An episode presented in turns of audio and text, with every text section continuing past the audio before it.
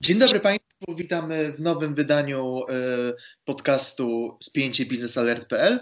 Ja się nazywam Michał Perzyński, ze mną jest e, Mariusz Marszałkowski i dzisiaj porozmawiamy sobie o związkach energetyki z marynarką wojenną. Zapraszamy.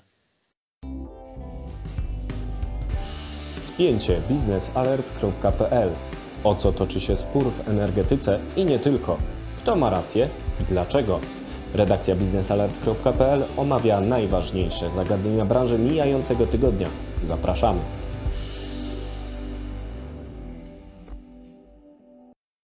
Tak, powiedz na początek, Mariusz, po co właściwie jest nam marynarka wojenna? No właśnie, to jest jedno z tych pytań, które najczęściej pojawiają się w dyskusjach na temat tego, czy i jak powinno modernizować się marynarkę wojenną, czyli po co jest marynarka wojenna. No, dla mnie to jest o tyle niezrozumiałe pytanie, e, choćby z, tego, e, z, tej, z tej perspektywy, że e, marynarka wojenna stanowi jeden z kilku rodzajów sił zbrojnych, czyli wojsko polskie składa się z kilku rodzajów. Wojsk lądowych, sił powietrznych, marynarki wojennej, sił specjalnych, no i wojsk obrony terytorialnej. I teraz ostatnio jeszcze wchodzą wojska obrony cyber, cyberprzestrzeni, no ale skupmy się na marynarce wojennej. Marynarka wojenna ma swoje konkretne zadania do wykonania zarówno w czasie pokoju, kryzysu, jak i wojny.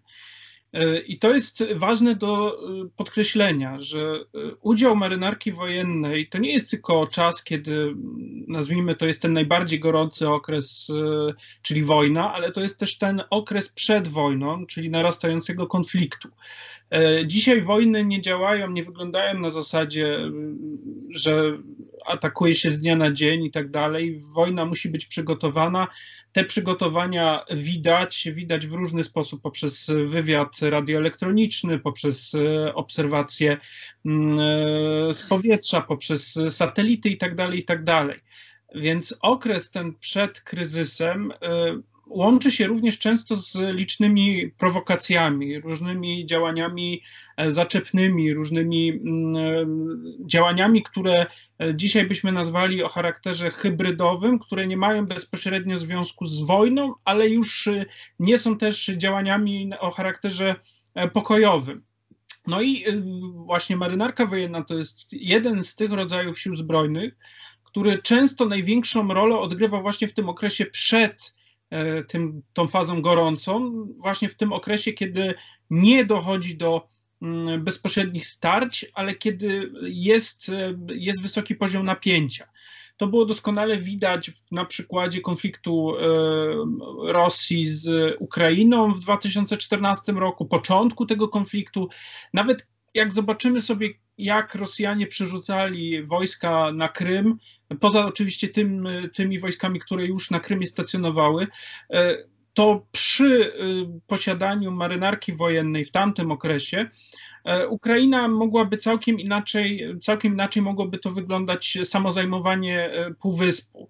E, potem widzimy no, jakby historię Ukraińców na Morzu Azowskim, czyli morzu, które jest podzielone pomiędzy Ukrainę a Rosję w zasadzie takie morze wewnętrzne tych dwóch państw. I widzimy tam też dużą dysproporcję, jeżeli chodzi o siły i środki ukraińskie w stosunku do tego, co mają Rosjanie. Natomiast to, to, to, co ważne jest podkreślenia, ostatnio pojawiła się, e, pojawił się ciekawy raport dotyczący podsumowania, takiego podsumowania, jak wygląda mm, e, interferencja, czy próba interferencji e, rosyjskiej w, w, w szlak żeglugowy z ukraińskich portów na Morzu Azowskim, z Beredańska i z Mariupola. I e, widać tam e, taką statystykę odnośnie zatrzymań e, statków płynących z tych portów na otwartym morzu przez Rosjan. I od października 2018 roku ta liczba spadła do końca, do końca 2020 roku do zera. Powodowane było to tym, między innymi, że Ukraińcy w końcu na, wysłali na Morze Azowskie kilka okrętów e, wojennych, które asystują w, różnych, w różny sposób, pod różnym, na różnym poziomie statkom wychodzącym z tych ukraińskich portów. Wcześniej Rosjanie, mm, nie mając żadnego hamulcowego, który by powiedzmy blokował te, te starania, te działania, posuwali się do tego, że na przykład wychodząc ze strefy morza, morza terytorialnego, czyli tego 12-milowego odcinka morza od wybrzeża, E, od razu zatrzymywali e, statki ukraińskie, czy nawet statki zagraniczne, które pływały pod zagraniczną banderą, zanim wyszły one z portu albo weszły do, do, do strefy ekonomicznej dalej, e, czy weszły na otwarte morze. W czasie, kiedy Ukraińcy sprowadzili kilka okrętów na Morze Azowskie, ta sytuacja uległa zmianie. Natomiast oczywiście trzeba pamiętać, że to, że marynarka wojenna uczestniczy w, ukraińska marynarka wojenna uczestniczy w eskortowaniu tych statków, to też nie oznacza, że nie ma incydentów, nie ma, nie ma, y, nie ma takich momentów, w których niepotrzebna by była jakaś interwencja. E, I to też jest istotne, bo trzeba patrzeć na to z tej perspektywy, że Ukraina z Rosją wojny nie ma, nie ma deklaracji wojny, nie ma stanu wojennego i tak dalej. E, mimo to incydenty e, i różne sytuacje kryzysowe się zdarzają i mają one miejsce. No i to też, też trzeba właśnie w tym kontekście patrzeć na rolę marynarki wojennej. A wróćmy na chwilę do Polski i i naszych interesów na Morzu Bałtyckim. Jakie Polska ma interesy, jeżeli chodzi o basen Morza e, Bałtyckiego?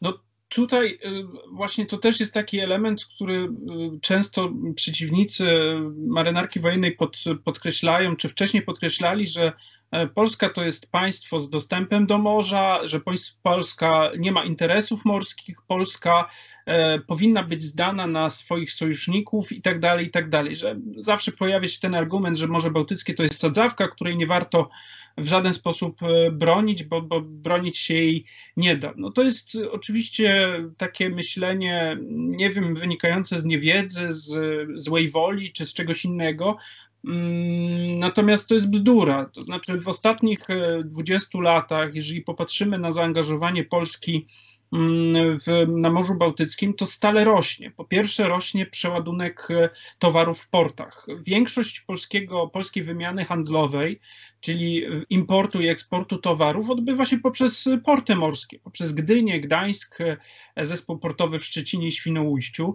e, tam dowozi się towary, tam, które są potem wysyłane w świat, stamtąd się, stamtąd się sprowadza towary z różnych części świata. E, importuje. I e, to jest jeden element. Drugi element to jest oczywiście kwestia energetyki, który w ostatnich latach szczególnie mm, rośnie na znaczeniu, choćby poprzez, e, poprzez elementy związane z dywersyfikacją energetyczną. Najpierw dywersyfikacją ropy naftowej poprzez naftoport w Gdańsku, e, teraz w ostatnich latach dywersyfikacja gazu ziemnego poprzez gazoport w Świnoujściu. W najbliższych latach planuje się oddać e, gazoport pływający w Zatoce Gdańskiej. To jest kolejny element. Baltic Pipe do końca 2022 roku i pomóc nam e, jeszcze bardziej w tej dywersyfikacji. E, w końcu mamy również e, elektroenergetykę i to taką bardzo znaczącą, ponieważ jak wiemy z PEP-u 2040, czyli polityki energetycznej Polski do, do roku 2040, jednym z filarów tej transformacji energetycznej, która ma się, w, ma się zadziać w najbliższych 20 latach, E, jest morska energetyka wiatrowa, czyli e, do 2040 roku ma być minimum 10 gigawatów energii pochodzić właśnie z morskich farm wiatrowych. No to jest potężna ilość energii, potężna, potężny wolumen, e, który będzie, no, który będzie powstawał na, na wyłącznej strefie ekonomicznej na Bałtyku. Mamy oczywiście również niewielkie swoje niewielkie możliwości wydobywania gazu i ropy e, z, z polskiej strefy ekonomicznej, e, co, co czyni Lotos Petrobaltic. No i oczywiście też kwestie związane z, nazwijmy to trochę szerzej, geopolityką, czyli e, państwa bałtyckie chcą odłączyć się od systemu elektroenergetycznego Ros Rosji, czy, czy, czy jeszcze, który łączy je z Rosją i Białorusią, czyli systemem BREL i chcą przejść na system europejski. Żeby tego dokonać, muszą z, z, złączyć się z siecią europejską. I takie połączenie jest albo przez jedno połączenie jest Litpol Link, czyli połączenie lądowe, a drugie będzie e, połączenie morskie pomiędzy Kłajpedą a Władysławowem, czyli tak zwany Harmony Link.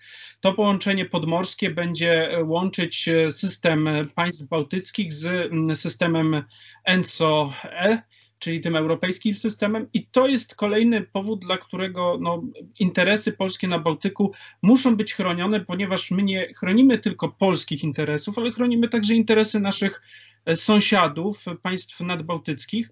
I tutaj jeszcze taka e, od, odnośnie tego zaangażowania sojuszników. E, często ludzie mówią, czy patrzą na to, że używają argumentu, że my, pomimo tego, że mamy małą, słabą, niedoinwestowaną marynarkę wojenną, to mamy sojuszników.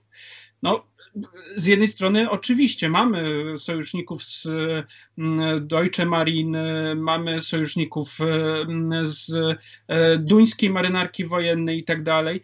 Natomiast trzeba pamiętać, że po pierwsze, e, tak patrząc realistycznie, to blokowanie portów polskich przez e, marynarkę flotę bałtycką no w pewnym sensie byłaby też w interesie niemieckim, ponieważ te towary, które miałyby dotrzeć do Polski e, z zagranicy i tak dalej, trafiałyby po prostu przez porty niemieckie. E, to jest jakby pierwszy element z tym związany. Po drugie, Niemcy mają swoje interesy, choćby na Morzu Północnym, e, bliżej siebie, więc myślę, że takie życzeniowe myślenie o tym, kto będzie nas bronił, najpierw w pewnym sensie antagonizujemy politycznie Niemców, traktujemy ich trochę z takim e, brakiem zaufania, no a potem oczekujemy od tego, że ci Niemcy będą chronić polskie porty w Gdyni i w Gdańsku przed flotą bałtycką, no jest w pewnym sensie no, trochę taką mm, brakiem realizmu politycznego, którym co niektórzy bardzo się szczycą w Polsce,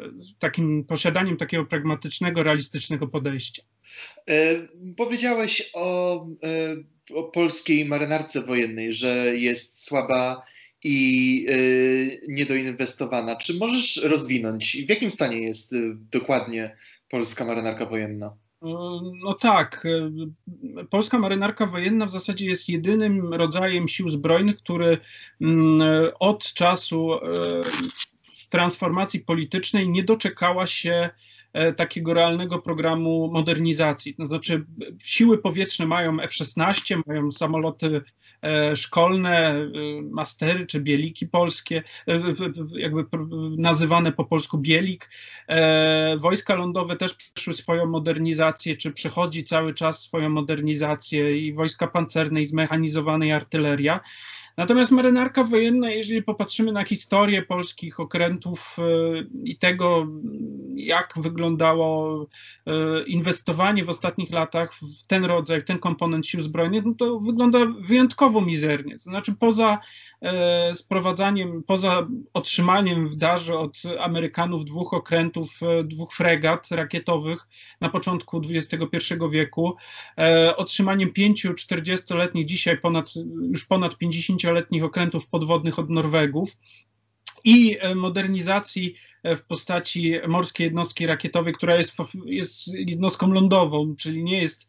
E, I tutaj musimy cofnąć się do początku tego, co mówiłem, czyli tego okresu kryzysu i wojny. Morską jednostką rakietową nie wykonamy zadań w czasie kryzysu. Czyli nie możemy, nie obronimy szlaków żeglugowych, nie, nie odpowiemy na prowokacje, nie odpowiemy na zatrzymywanie statków i okrętów na morzu, e, bo po prostu to jest niemożliwe. Morska jednostka rakietowa sprawdzi się owszem, ale w czasie wojny. A pytanie, jak, jak to wszystko będzie wyglądało, no to, jest, to już jest trochę wróżenie e, z fusów. Natomiast jeżeli chodzi o sam stan marynarki wojennej, no to on jest tragiczny. Znaczy, polska marynarka wojenna składa się z okrętów, które dzisiaj nie reprezentują reprezentują żadnego, mm, żadnej praktycznie wartości bojowej, e, już po pierwsze w wymiarze technicznym, po drugie w wymiarze sprzętowym, takim e, myślenia, no i nie ma jednostek ogniowych do, do okrętów. E, te, które są, są przestarzałe, więc no tutaj jest niestety problem taki chroniczny, jeżeli chodzi o niedoinwestowanie marynarki wojennej. I właśnie takie myślenie w kategoriach, że marynarka wojenna nam nie jest potrzebna, bo my nie potrzebujemy marynarki wojennej z różnych względów ponieważ marynarka wojenna zostanie szybko unicestwiona na Bałtyku, takie też frazy się pojawiają. Natomiast trzeba pamiętać o tym, że marynarka wojenna, współczesne okręty wojenne, które buduje się dzisiaj, są naszpikowane elektroniką. To, to nie są okręty które ktoś chce widzieć w, oczami wyobraźni z lat y, pół wieku wstecz i tak dalej. To nie jest tak, że jedną rakietą jest w stanie się zatopić okręt, bo y, takich, taka rakieta zostanie przynajmniej w tych okrętach współczesnych klasy korwety wzwyż, czyli fregaty głównie, bo o takich okrętach e, mówi się w ostatnim czasie, żeby zasiliły polską marynarkę wojenną, to faktycznie te okręty y, mają na tyle rozbudowane systemy, choćby walki radioelektronicznej i pasywne systemy, i aktywne systemy samoobrony okrętu, różnego typu wabiki. Poza tym e, obrona takiego okrętu e, przed atakami z powietrza czy, czy z wody składa się z kilku, z kilku, e, z kilku jakby poziomów od tego najdalszego, który mm, sięga kilkuset, kilkudziesięciu kilometrów, po ten najbliższy kilku, kilkunastu. I teraz mm, jaki, też jakby tu trochę przechodząc, bo pytałeś się, jaki stan jest polskiej marynarki wojennej, a, a jaka, jakie, jakie są możliwości. No, tutaj takie okręty, nowoczesne okręty faktycznie są w stanie po pierwsze zapewnić nam kontrolę naszych, e, naszej strefy ekonomicznej, e, są w stanie zapewnić kontrolę szlaków żeglugowych, choćby podejścia do portów w Gdyni, w Gdańsku czy w Świnoujściu. To jest raz, czyli ten wymiar e, działań w, w czasie kryzysu, a drugi element to jest oczywiście ten w czasie wojny, czyli takie okręty, nowoczesne okręty zapewniające szeroką paletę e, środków są w stanie na przykład kontrolować przestrzeń powietrzną na kilkadziesiąt kilometrów nad, e, od, od takiego okrętu. To też jest wymiar bardzo ważny, ponieważ my już nie patrzymy tylko na takie okręty w postaci tego, że one będą bronić nas przed ataka, atakiem jakimś morskim, desantem i tak dalej, ale one też pewnym stopniu zapewniają e, nam przewagę nad e, potencjalnym przeciwnikiem, choćby w tych kwestiach związanych z panowaniem w powietrzu. I to jest ważny element, który trochę czasami unika e, wielu komentatorom, wielu, wielu przeciwnikom marynarki wojennej, że marynarka wojenna nie tylko może zapewniać zabezpieczenie od wody przeciwko wodzie, przeciwko nieprzyjacielom, nieprzyjacielowi od strony morskiej, ale także od strony strony tej powietrznej. Wniosek więc jest taki, że Polska powinna jednak e, zwrócić się ku Bałtykowi, zamiast się e, od niego odwracać. Dzięki Mariusz za tę wyczerpującą odpowiedź. Nie tylko, nie tylko zwracać się w kierunku Bałtykowi ze względów ekonomicznych, co czynimy już od wielu lat, ale także zacząć patrzeć na, e, na Bałtyk nie tylko z perspektywy tego, że co z niego bierzemy, jakie korzyści e, nam on daje, ale także z perspektywy zabezpieczenia tych interesów, które, które na Bałtyku Polska posiada. I tym akcentem zakończymy wydanie podcastu spięcie biznesalert.pl. Ja się nazywam Michał Perzyński. Wypowiedź dla Państwa wygłosił Mariusz Marszałkowski. Do zobaczenia w przyszłym tygodniu. Dzięki, do zobaczenia.